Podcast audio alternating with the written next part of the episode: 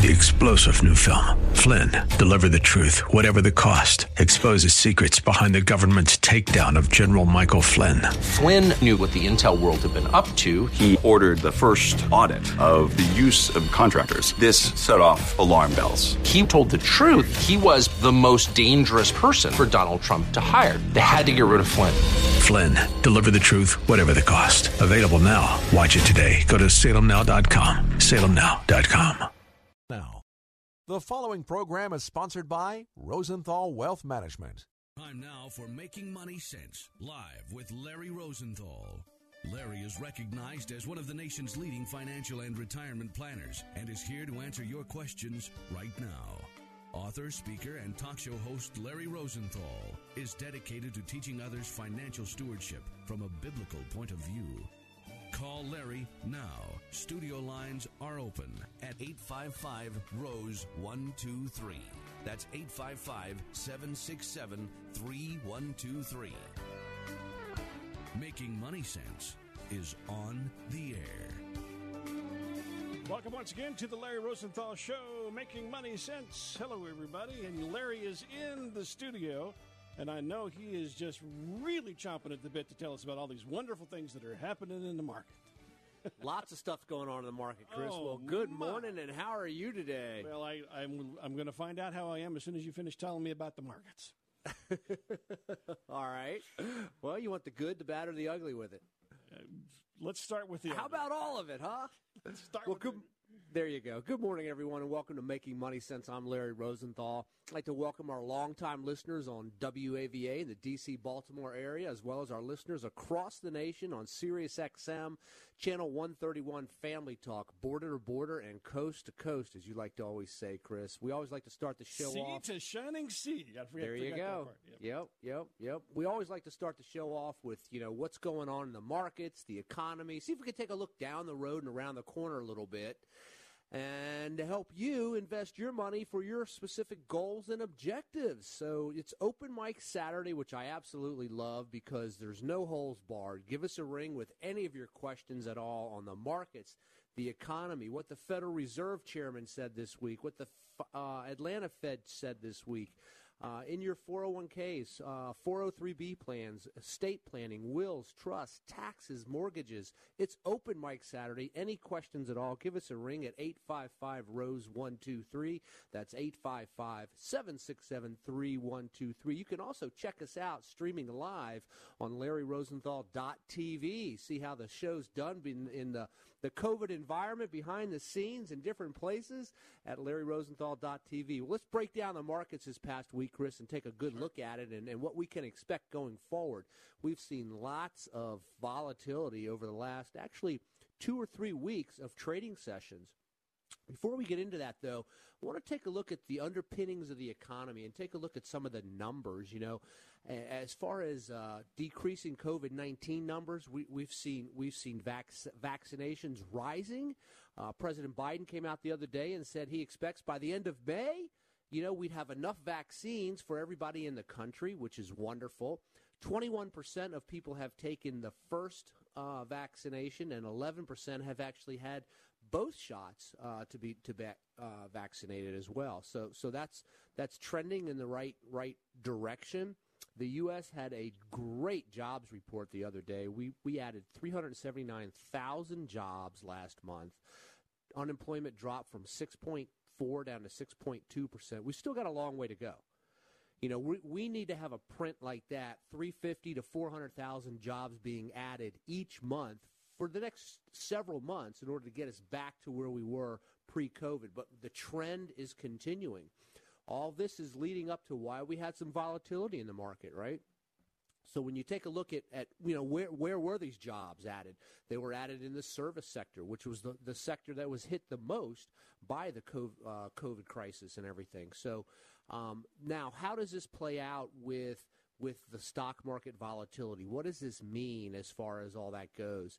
How is it? How is it? Uh, how how is good economic news affecting stocks? Well, when you take a look at this, when you take a look at the the, the closing down of the economy and now the reopening of the economy, the reopening of the economy is because we're we're having obviously infections going down, the stimulus uh, uh, uh, that that is on on the brink of, of passing, however it ends up passing, as well as the vaccines.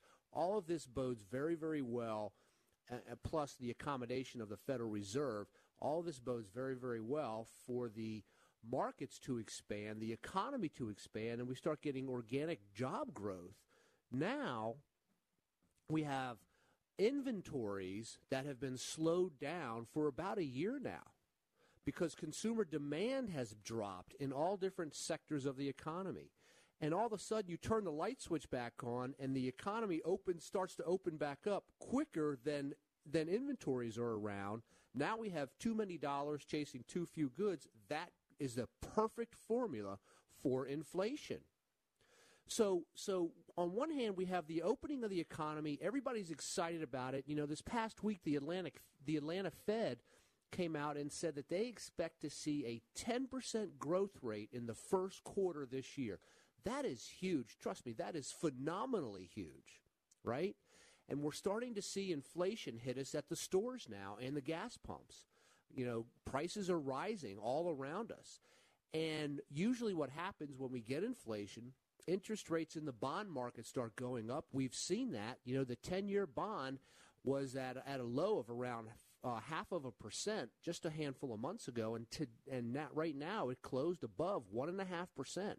That's creating a lot of anxiety and volatility. Well, you say, Larry, well, well, interest rates rising isn't that good for people that want to invest? Hold on, the story's not over yet. Let's get there and break this thing down so we understand what's happening in the markets and the volatility with it all. So now all of a sudden, we see this pressure in the marketplace of, of inflation coming in. Historically speaking, when we get inflation, what does the Federal Reserve do? Remember, the Federal Reserve has two mandates. One is price stability, and the second one is maximum employment. And both of those mandates fight against each other. So now we're starting to see price stability sort of wane off off the guardrails a little bit because we're getting inflation. Prices are going up at the grocery store, prices are going up at the gas pump, all around the place, right? So what does the Fed usually do? They come in and they slow it down. They say, "Wait a minute, we've got too many dollars chasing too few goods. We need to have some price stability because we don't want inflation to get out of control." So what do they do? They raise interest rates. Well, Jerome Powell came out the other day and he said, "You know what? We're not raising rates." We're, we're going to keep rates where they are. As a matter of fact, he said that basically we're going to look through this this bout of inflation right now to the other side because this is what they've they he has said they've been expecting with the reopening of the economy is that we would get an initial wave of of inflation and then things would sort of level back out. And in the scheme of things, one and a half to two percent print on the 10 year note is not the end of the world. It's actually a good, healthy scenario. But going from 0.5 up to one and a half as quick as we did makes people get very nervous. All right. So, so when you take a look at this, he said basically upward pressure on prices and transi- transitory increases in inflation might be coming to the U.S. as the economy reopens a year of COVID restrictions that hit the businesses across the board right? So the market is concerned that that that rates are going to climb too high too quickly, and that the Fed won't take ag- aggressive policy actions to control it, and bond yields will start surging. So what does all this basically mean? When you take a look at at inflation getting into the system, how does that affect stock prices? Well, first of all, stocks don't like interest rates rising because then the cost of capital becomes more expensive, right? And when you break it down and you take a look at, at the length of time, I was explaining this to a client of mine just the other day. If you go to the ice cream store and you buy a scoop of ice cream, okay, let's say for a dollar, they probably spent 50 cents to get that scoop of ice cream prepared for you with all, you know, wages and materials and ingredients and all that kind of stuff. Maybe they ordered the ice cream material on Friday. It got to their store on Saturday. You came in Saturday evening or Sunday and purchased the ice cream cone. That sales process is very, very short from the time they laid out their capital to the time they got return on their investment, right? On the other hand, you take a look at some of these high flying technology companies whose earnings are two years down the road. Now, all of a sudden, when the earnings are two years down the road, you have to take a look at the, at the at, at what inflation does to those cash values down the road. Inflation goes up, the value of those future cash flows decline. That's why you're seeing some of these technology stocks come back down. You know, the Nasdaq has dropped about 8% from its record highs, almost in correction territory. But that's the reason why. So the question becomes this now for for tech investors. You know, you've got very high PE ratios, and they should be high because they do demand they do command um, a premium for for for their stocks. At the same time, here you have to say, well, is this a one-time scenario, or is this something that's going to get off the guard off the rails and just keep on going up, up and away? And that's the great question that we're going to be able to answer probably four, five, six, seven weeks down the road, next month or two, to really see how if inflation is really going out of control or if it's just coming back to a more normalized scenario. And this is what it looks like in normalizing interest rates, normalizing back to the economy. We all knew we would get this initial bump. We just didn't know when it would come, how severe it would be, and for how long it's going to last. And so, you know, when, when you take a look at, at some of the comments that came out of the Federal Reserve this week, you know, we, we, we, we had uh, mixed emotions or, or mixed messages, maybe. Uh, you know, but then a couple of other members came out on Friday, and the market just completely changed around when they said, you know, look, this is this is probably a one-time scenario here. It's probably not going to be as bad as what people are anticipating. So my point is this: is this is where the rubber meets the road. This is why we always talk about proper portfolio construction, having diversification understanding what has to take place in your investments in order for them to go bad or go good. Take a look at your beta. How much risk do you have in your investments? This is a crucial time to really take a look at it, as well as a fantastic time to take a look at employing new money into the marketplace with this buying opportunity. So, you know, bottom line is that that uh, still the, uh, a lot of people on, on Wall Street feel that the markets are going to continue to have a, a good year this year, but we'll have to wait and see how this inflation scenario plays out. Just a few weeks ago, I was on the air talking about we've got three people in, in, in, in a race. We've got corporate earnings, we have inflation, and we have taxes. Okay?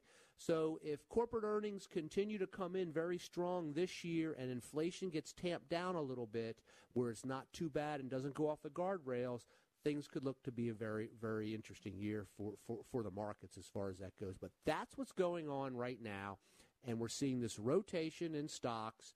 Um, but the question is, is this permanent or is it temporary? You have to ask yourself the question, where will these tech companies be 12 months, 36 months, 55 months down the road from now?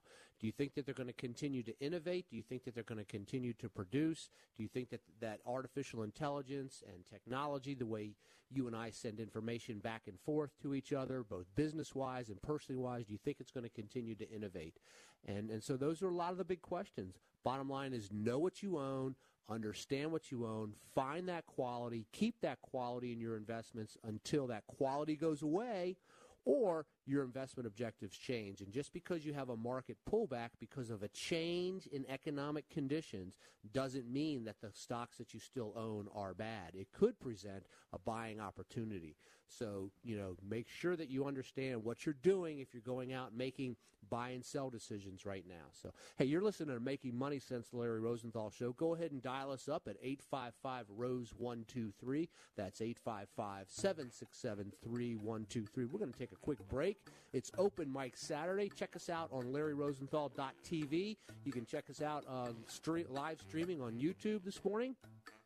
And uh, give us a ring, 855 Rose 123. I'm Larry Rosenthal. You're listening to Making Money Sense. We'll be back in a moment. You are listening to Making Money Sense live with Larry Rosenthal. Phone lines are open for your retirement and financial planning questions at 855 Rose 123. That's 855 767 3123. More Making Money Sense in a moment.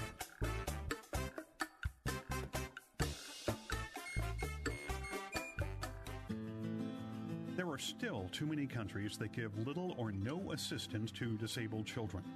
In third world nations, these children could be left alone while parents try to eke out a living. About 10 years ago, residents of Prince William and Fauquier counties in Virginia formed Children with Disabilities Fund International. It focuses on the needs of disabled children. CDFI's current work in Jamaica and Kenya supports about 300 disabled children and their families. For some of these children, they're getting the care they need for the first time in their lives. CDFI recently began an individual child sponsorship program in an effort to better meet the needs of these disabled children. To choose your child to sponsor, go to thecdfi.org. That's thecdfi.org. Your gift will help transform not only a disabled child's life, but the lives of their parents and of the surrounding community. Go to thecdfi.org. Make a difference. Go to thecdfi.org.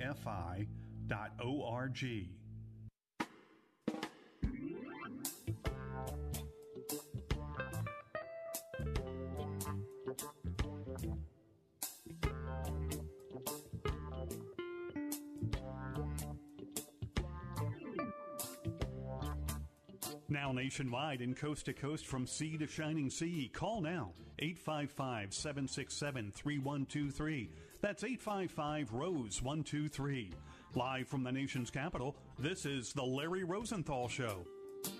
Appreciate you listening. 855 767 3123 is the number you can call right now to talk to Larry Rosenthal right here in studio with us. Hey, Larry, um, before we go back to that, just, just to let you know on YouTube, we have uh, a new star, uh, part of the, the, radio show here today. You know, we, we had Bob with Show Harlow up there on the screen, and the new, you know, he's a hit. So what, what can I tell you? I love it. I love it. Definitely. Without so, a doubt. LarryRosenthal.tv. You got all, kind, all kinds of stuff there you'll be able to see. Cool. So, anyway. Wonderful. Wonderful. Cool. So, hey, you know, inflation is a concern, Chris. It's a concern not only in the stock market, but for investors too. We talked about this, uh, uh, you know, just a couple of months ago when we started seeing seeing this a little bit, you know, and, and thinking about making sure that your dollars outpace taxes and inflation. It's very important. What rate of return do you have to get so that you net a positive growth after taxes, after inflation, and after fees? That's the net dollar that you have to take back, eh, you know, that you can take to the grocery store and the gas pump and pay your mortgage with. So it is important to make sure that you, you are outpacing taxes and inflation in your investment accounts. Let's welcome Dean on the line from Kentucky. Good morning, Dean. How are you today? Good. How are you doing, sir? I'm doing well. How can I help you? I have a question uh, about credit. Uh, seven years ago, wife and I, I had lost my job and I got uh, a so-called eviction, but we actually moved out before we were ever evicted. They put on my credit report that I had a, had an eviction, and they put down a balance of what we had on the lease. Uh, I tried to contact the people and, and make the payment, but they put a lot of interest on me. And since then, they even though I paid the balance off, they still don't want to take it off my credit report, which has caused me not to be able to rent a good place for my family to be. I've been pretty much paying to stay at extended stays for seven years. Do you have any suggestions as to how I can get that off my credit report? Chris, what is the best way that he can work with the credit report people?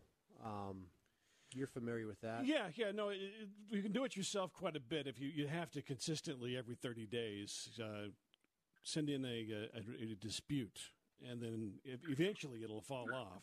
But you have to do it every 30 right. days. And you can use some of these credit repair companies, but you can do it yourself just as easily. You just have to type in the there's a dispute option on any of the three credit report companies Equifax, TransUnion uh, the other one escapes me, but there's three of them there, and you can uh, just send them in each time, just every week, every month, 30 days. Put in that uh, that dispute, and eventually it will it will clear itself off of there. So, in other words, persistence pays. It does eventually. Yes. Absolutely. exactly. Okay. Thank you very much, sir. Yeah. Good luck, Dean. Appreciate the phone call. You're listening to Making Money Sense, Larry Rosenthal Show. Go ahead and dial us up at 855 Rose 123. That's 855 767 3123 you know, it's just some, uh, uh, you know, we were talking about the stocks earlier today. If you aren't thinking about owning a stock for 10 years, why would you own it for 10 minutes? It's time in the market. It's not timing in the market, but it's time. Again, find that quality, buy it, and hold it. Good buying opportunities these days, right now. You watch. This is a good buying opportunity point right now in the market. So we want to make sure that people are aware of it.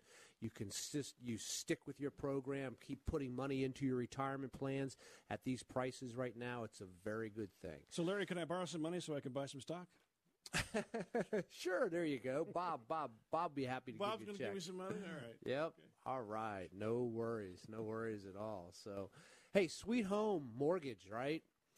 You know, in, in financial planning, one of the questions that, that often comes up, it, it matter very, very frequently, is, you know, Larry, what do we do with our mortgage payment? Should we try to pay our home off? Should we not pay our home off and have a mortgage in retirement? I get this question all the time. People are very confused. First of all, let me break this down for you. There's about there's nine different ways to manage equity inside of your home. And a lot of the questions become this is, you know, well, hey, we want to pay our home off or we don't want to pay our home off. We've we've heard people say you should never pay your home off. You should always have a mortgage so you get tax deductions. Other people say forget that. I want the home paid for. What's the right answer? And the right answer is yes.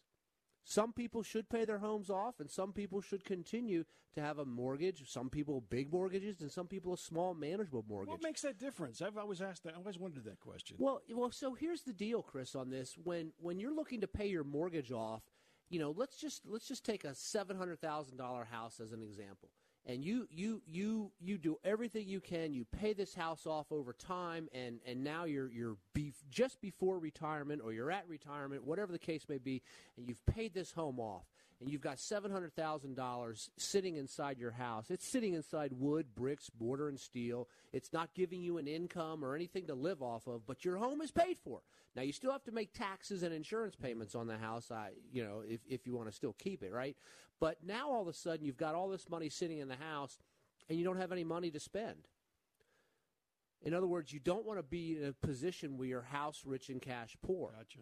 In that scenario, it may be better to have a small manageable mortgage and have $200,000 in the bank, right?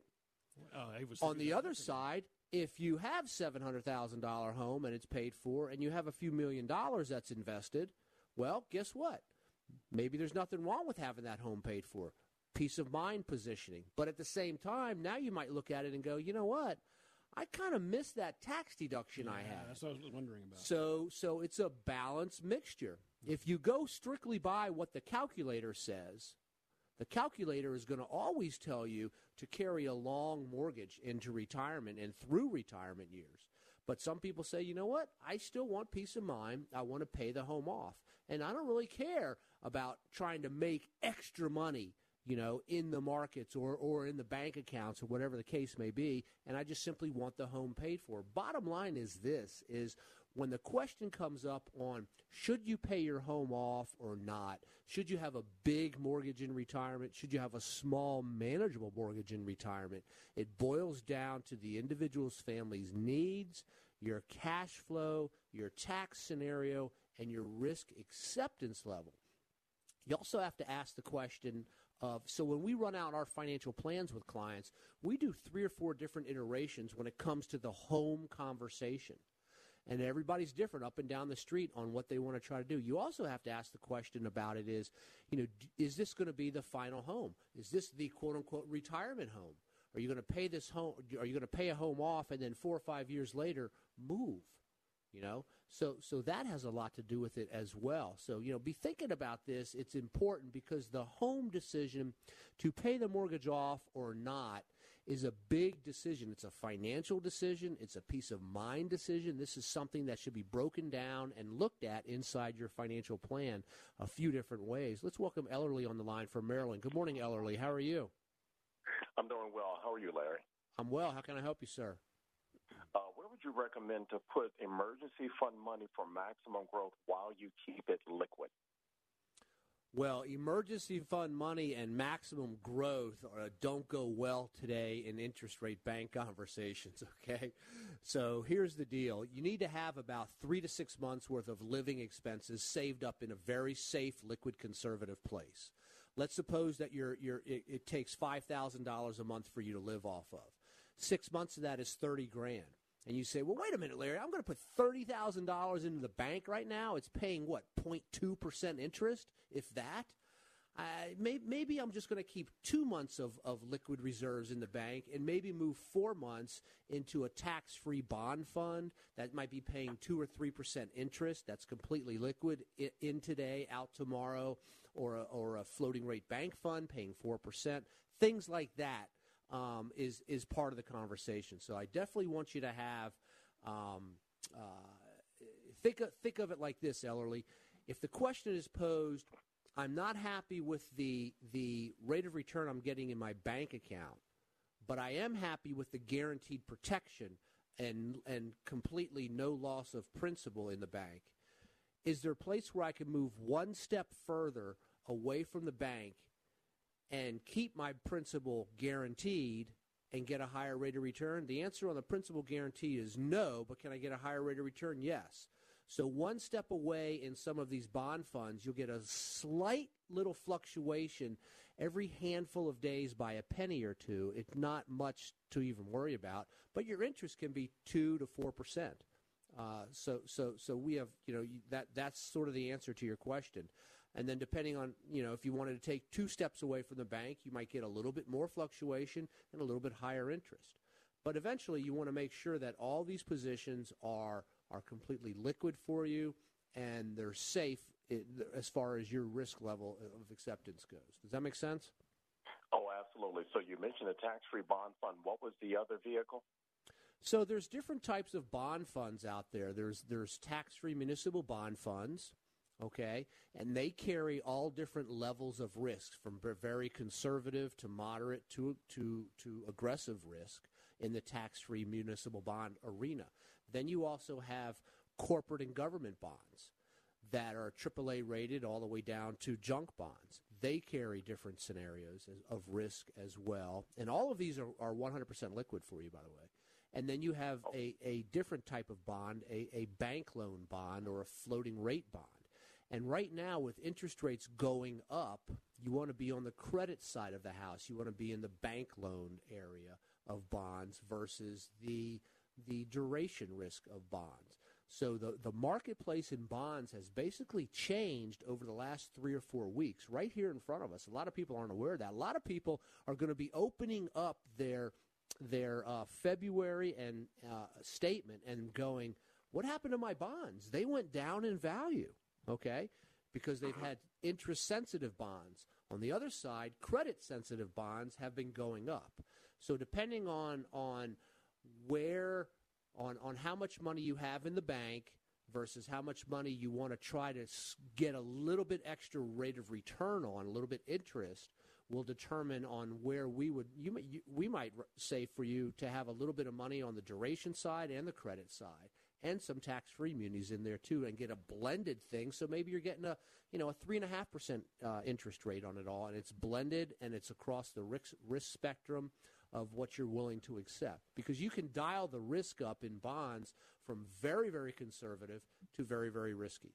It just depends on what your appetite is for for that rate of return. Does that make sense Yes, and and you know you just look up at your statement and and uh, you've got you know X amount in the bank, and then you see uh, you know a dollar in interest. You, you, you're like, okay, that's not a lot of money there.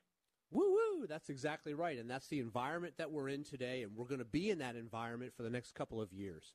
Federal Reserve has pretty much said they don't see them raising rates, which is their FOMC rate, Federal Open Market Committee rate, you know, for for a couple of years now. You know, sometime in 2022. Now, with this inflation coming into the system, if the inflation goes off the rails, like we talked about earlier in the show, the Fed may have to act earlier. Uh, but right now, they're they're sitting pat with their um, uh, statement. You know, no raises this year or or probably into next, and that means bank rates are going to be very very low like that. I'll tell you what, if you want, Ellerly, I'll put you on hold and. We'll have somebody reach out to you next week and give you sort of a breakdown on the different types of bond funds that are available to try and help accomplish what you're trying to do. Okay? Let me put All you right, on hold and good. Yep, I'll put you on hold, Bob. will get your information. Appreciate the phone call. You listen to Making Money Sense. Give us a ring at 855 Rose 123. That's 855 767 3123. Let's welcome Creston on the line from Tennessee. Good morning, Creston. How are you? Good morning. I'm fantastic. How are you? I'm well. How can I help you, sir? Got two things. I've got a long-term account, and obviously with the current situation of the market, I'm a little concerned because I've I've dipped below my principal balance that I've uh, invested, and I'm buying fractional shares in Cash App. I've got approximately 250 stocks that I've put anywhere from a dollar up to about 85, 100 dollars because I dip in a little bit of money each week from a side hustle job I do. And my concern and my question is two things. I'm looking for a good resource that gives me a biblically sound list of stocks to invest in. I was previously in a couple of pot stocks and a couple of other things that kind of go against my values, and so I have pulled money out of that. So I want to make sure my account is biblically sound. And then, secondly, is there a good resource that I could find that would give me a strong uh, bucket of stocks that are all value based, dividend, strong balance sheet stocks so that um, I can start making sure that I'm protecting my money, but at the same time I'm growing it. I'm 47. My goal is to retire by 62, and um, currently have a mortgage I'm refinancing for 2.5% interest rate plus 4.5, hoping to close this week. And uh, my goal is to save up enough money in that account and pay a little extra on my mortgage so that by the time I retire, I have a nice nest egg and my wife and I can sell our home and then just travel with an RV. So, so Creston, here, backstory. Yep. Here, here's some answers for you right now. As far as screening stocks goes, there's a handful of different screeners out there, and we use a few of them in our office, and we also use some with different mutual fund companies. So I can get you that information right now. I just don't happen to know the name of them off the top of my head, okay? But they sure, will screen sure. for. Yeah, I use, fin, I use FinViz, and then I use the one that's built into my TD Ameritrade account but I would love to have other resources that may give me better guidance and maybe even a template of what to look for when I'm doing my screen. Well, a lot of the screening is, you know, you could do one company screening and it screens for a certain type of criteria, whereas a second company screening screens for a completely different type of criteria. So it depends on what you're looking at as far as all that goes. So we have a handful of those that we can we can get information to you on that. Then you mentioned about a screening to buy value stocks. Is is this stocks that are considered value plays or stocks that align with your personal values? What were you talking about there? Well, that would be a twofold answer. Uh, one that has a alignment to my biblical values, and then secondly, those that are considered cyclical value based stocks like an AT&T or something that's got sound balance sheets that have value that, you know, they're not going to go down 50%. You know, they might go down 1 or 2%, but they're not going to make this huge market dive just because they're strong balance sheets. Well, you them. have to. You, so, so I want to, I want to, I want to give you a little bit more backdrop on that statement. There's nothing wrong with value stocks at all. They pay a reasonably uh, attractive dividend, and they don't go up much and they don't go down much. But over time, when you take a look at the last 17 years, growth has outpaced value stocks considerably. So, right. value stocks, you're actually losing on what we would call the opportunity cost. So, mm. we would suggest or, or have you take a look from an educational perspective of having some money on the value side as well as the growth side. Right now, we're seeing, a, a, a, as a result of this inflation coming into the system, we're actually seeing a snapback in value stocks grow right now because they've been beat up so bad in COVID that we're seeing Hmm. them starting to come up right now. And the and the $64 million question, if you will, that everyone is asking is, are value stocks going to finally overtake growth stocks, you know, in May or August or October of this year? And then continue to lead? Or once they snap back, are people going to realize, you know what, eh, okay, now they're back to normal again, and the growth side of the world is going to start taking over again? So you need to have a combination of both for diversification. It's been proven many, many times that it's the asset class selection that provides your lo- your, your best rate of return. Ninety-two and a half percent of your portfolio's rate of return can be ma- can be attributed to your asset class selection. Go ahead. So let me ask you this then. What would be the recommended percentages to balance out the diversification? And on top of that, what would be the maximum amount of stocks you would put inside your account? Because, like I was saying, I do fractional shares. So I got a little bit of everything. I've got, like, like I said, my own little ETF or mutual fund, which actually has ETFs and stocks in it, and a few bond accounts uh, through Cash App. And then I've got a TD Ameritrade account that I play with options a little bit. Uh, but that's really just my I hope I get lucky account. The uh, the long term accounts where I focus 99% of my attention. So if I was going to diversify that account, what would be the best strategy for diversification, percentage wise, one towards growth, dividends, and uh, so, value stocks, with what have you? So you're looking at at backing up the conversation all the way to what you and your family's risk acceptance level is. Just to break it right. down very easy, let me just say this. Let's say one's the most conservative, ten's the most aggressive, and for whatever reason you say you're a seven, okay? So now That's you take a right. look. Seven or 8 mm-hmm. Okay, so now you take a look at your your positions, and and the first thing we would do is run an analysis on what your real risk level is after we put it through our software of of risk assessment. Okay, then we would say here's your real risk level and then we would break down the different asset classes. And it's also been my experience that most of the time, not saying this is with you, but a lot of times when people say, hey, Larry, take a look at our, our portfolio, how are we doing? And they've got all these different stocks, you know, hundreds of stocks all lined up. A lot of times these stocks are pushing and pulling against each other, and the overall portfolio is really not going anywhere. So that's one of the mm-hmm. things that we have to take a look at too. And and then and then you know, so so there, it sounds like to me, you know, you need to get a you need to get a second opinion on just sort of draw a line in the sand and say, hey, here's the analysis on your on your entire portfolio.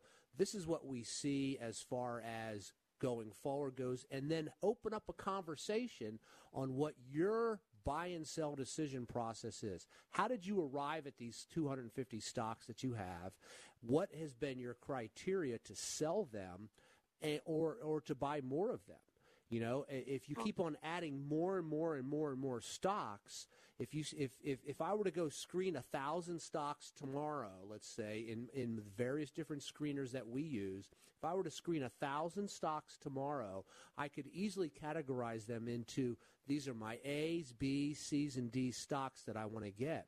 Well, sooner or later, if I keep adding more and more stocks, I eventually start buying B stocks and C stocks. Does that make sense? Mm.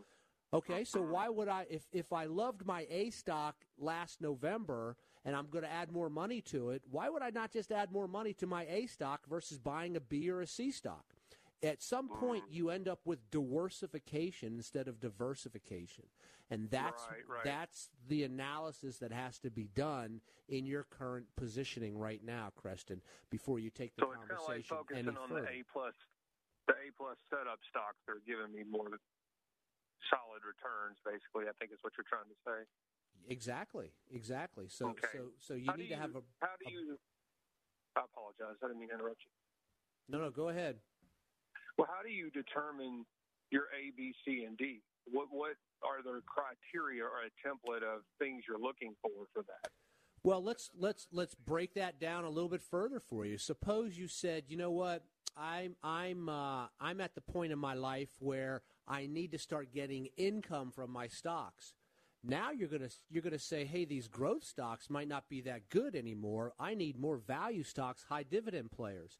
On the other side, you might say, well, I'm 57 now, or whatever you said you are, or 40, 47. So I've got about so, uh, sorry, but now years. 47, and you want to retire at 62.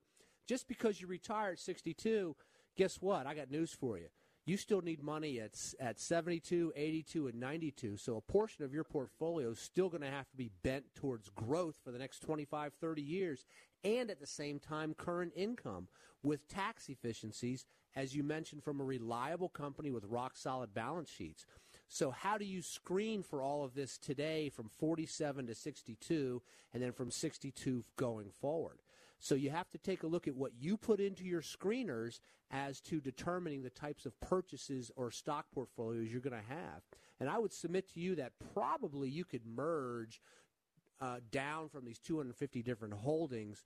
You know, how are you possibly understanding every one of these stocks' balance sheets day in and day out what their management teams are doing, you know, and all that kind of stuff. You know, I mean, I mean, you really have to take a good, solid look at it and see if you're getting a good risk-adjusted return at all.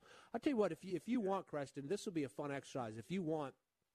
I'll uh, I'll have one of our advisors reach out to you and give you a full screening analysis on it all, um, and and show you how it's all done. If you want to, I'll put you on hold, and Bob will get some of your information, and we'll have somebody reach out to you next week and show you how to do a complete screen, a risk-adjusted analysis on all of your holdings, and give you some thoughts from that standpoint. How's that sound? Yeah, I would, would love that. Thank you. Absolutely. Let me put you on hold, Creston. Appreciate the phone call. You're listening to Making Money Sense. Give us a ring at 855 Rose 123. Let's welcome Kathy on the line from Georgia. Good morning, Kathy. How are you today? I'm good. How are you? I'm well. How can I help you? Um, well, my mom passed away in December and um, left me um, an inheritance, and um, I, I'm going to receive, say, around 145,000. And I just wanted to know the best way to invest it and a way that I might could get a quarterly payout from that. Well, Kathy, I'm sorry to hear about your mom's passing. Okay. Um, Thank you. Thank very, you. Very much so. So, a couple of things here. First of all, what's the origin of the money? Is the money inside of an IRA or not? Um, she had it in annuities, and um, you know, was splitting it between my sisters and I. Okay, so since it was in an annuity, was it? Do you know if it was an IRA annuity or a non-IRA annuity? A non-IRA annuity. Okay, so so you have a an opportunity. You can do what's called a lifetime stretch on a non-IRA annuity. Okay, meaning that you have the ability as a beneficiary of a non-IRA annuity to take payments each month over the course of your life if you wanted to, or you can reach in and pull all the money out whenever you wish. So the first thing that we have to do is take a look at how much quarterly payments you want to have. Secondly, what type of investment is driving the rate of return that's sitting inside the annuity? Because your mom's investment objectives and risk acceptance levels may be different than yours since you're her child. In other words, you may have a uh-huh. longer period of time to try and grow and create more wealth for you and your family's retirement. So, two things. One, how much income do you need and when do you need it each year, monthly, quarterly, whatever it may be? And two, we need to take a look at the at the vehicle that it's inside with the annuity company right now. Maybe it's in a fixed annuity or an equity indexed annuity that's maybe going to get 4%. You know, and that, that's just not going to do it for you over over 15, 20 years for for your retirement. So that's the way we have to break it down and take a look at it before I give you any answers as to how it should be invested and stuff. Uh, we need to invest the money in such a way that it works for you and your family's needs since your mom's not using the money anymore. Is that is that cleared up for you? Um, I guess so. I, I mean, um, I know that like we we are um, um, we're going to take it all. uh, We're going to you know empty it all out, and then eight, my sisters and I were all invested in our own way. So we're not leaving it in the annuity that she has it in. We're going to be taking it out and then each doing what we want with it, if that makes sense. Um, That that makes a lot of sense. So is the annuity company splitting the money up to each of you, and then you're going to hit you're going to get your own taxes on that because there was a cost basis and then a growth. So you're going to have to pay a proportional tax on that growth. Um, excuse me, when the money comes out of the annuity. So be prepared for that. And then secondly, just what I said, you know, how much money do you need and when do you need it? And then we can sit down and make an investment uh, portfolio analysis for you and, and, and show you how, how to invest it for your financial planning, which will probably be different than your sisters and your mom and things like that.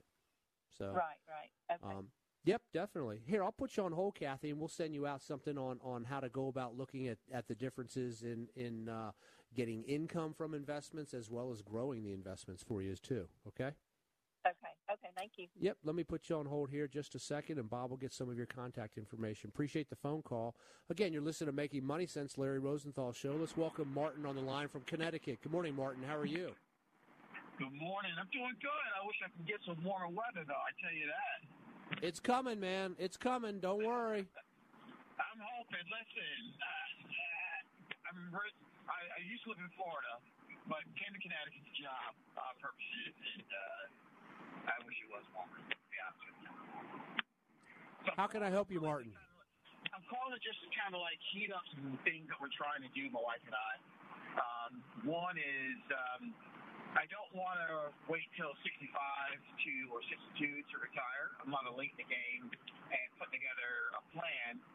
But um, you know, the housing market is really hot right now where we're at, and you know, I probably can make about 140 thousand dollars if we were to sell the property within the next, you know, two years.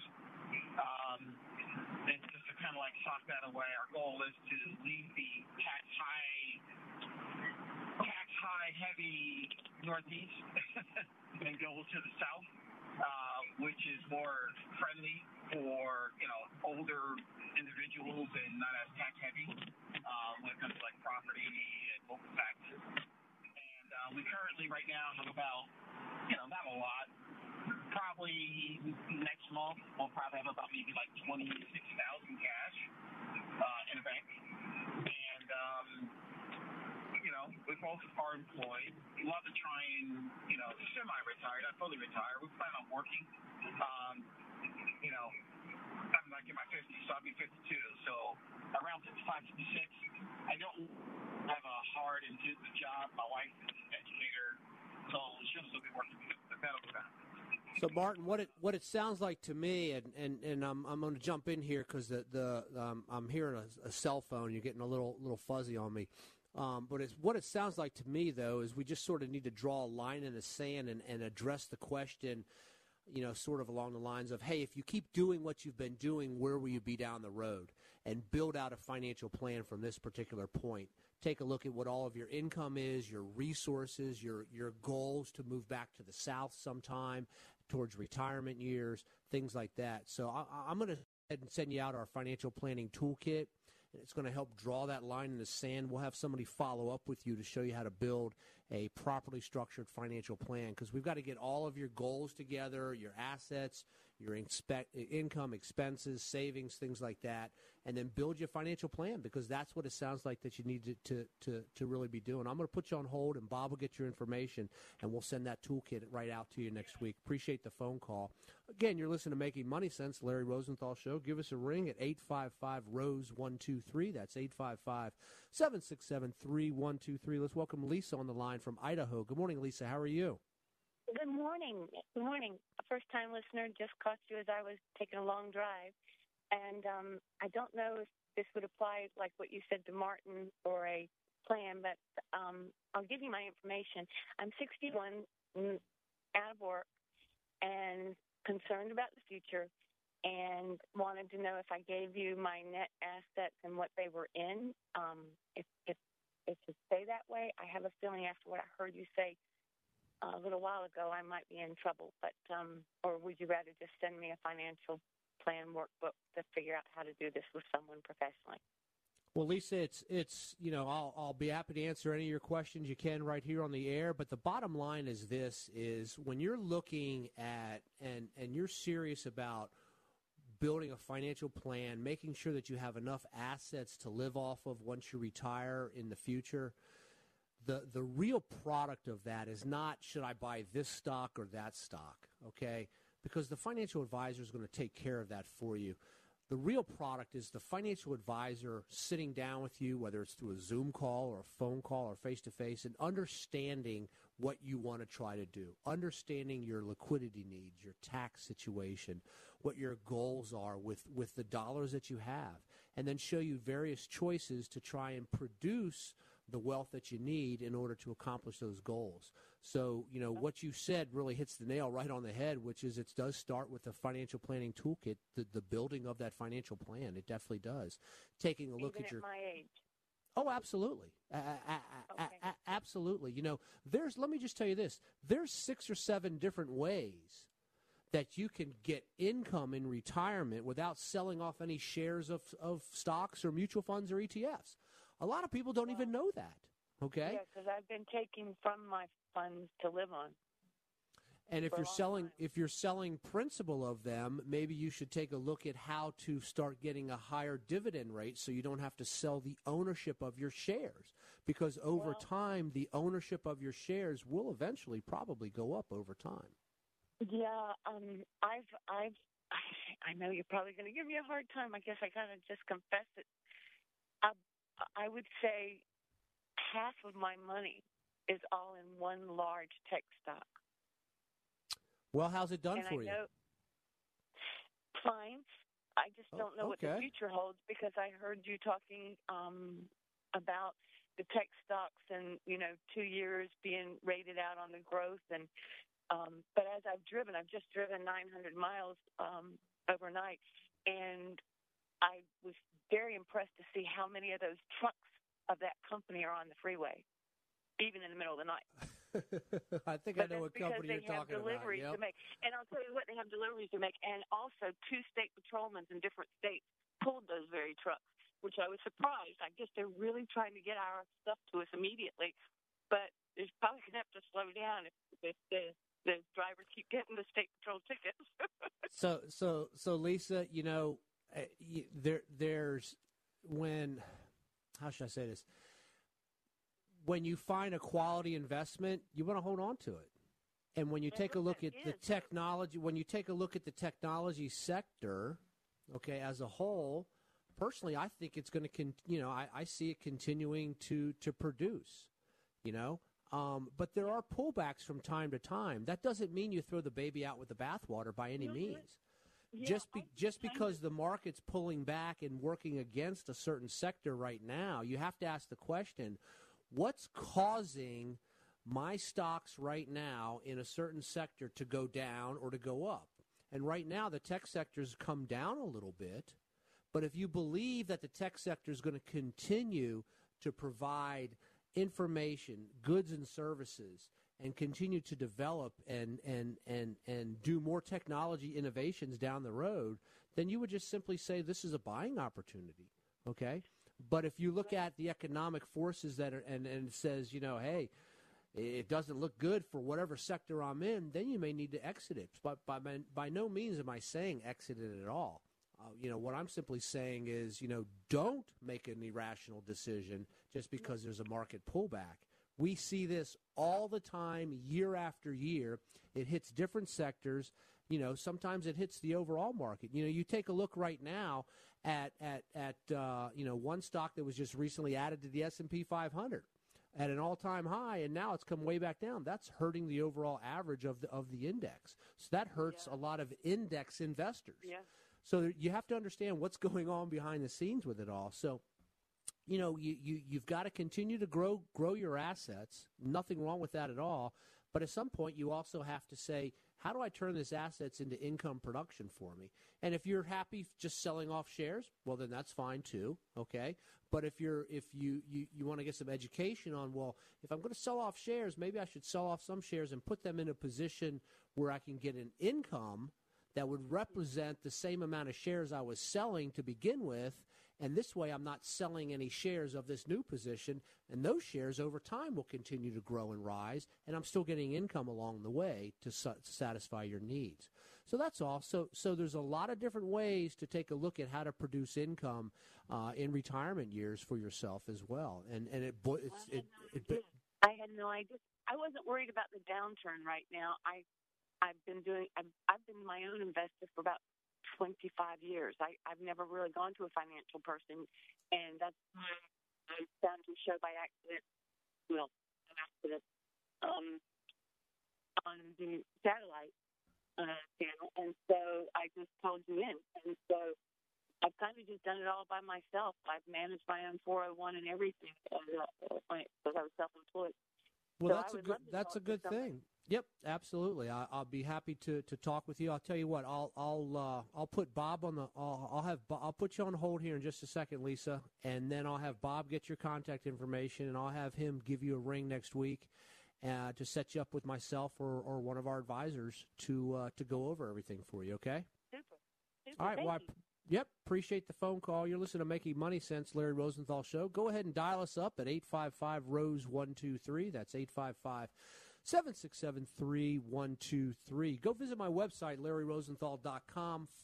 Sign up for our newsletter. It's free each month. You can check us out on larryrosenthal.tv. Each week we stream live the radio show, which is a lot of fun now. Chris, you're making me have to wear a collar shirt these days, but that's okay. but you look good. No worries about it at all. And you can follow us and like us on, on Facebook. So, uh, you know, next week we'll be back with another session of Making Money Sense, the Larry Rosenthal Show. We will be putting up information here shortly about our next webinar. And uh, we've, we've had uh, just a lot of people from all over the country um, watching these webinars that we do each month. And we'll be putting one up here coming up uh, shortly, beginning part of, of April. So stay tuned for that information. And for Bob in the back and Chris McKay, I'm Larry Rosenthal. Yeah, Have a- Harlow. Don't forget Harlow. Harlow was on the air. And Harlow the dog, yes, exactly. That's exactly right. Love him. So good deal, good deal. Have a great week. We'll be back next Saturday with another session of Making Money Sense.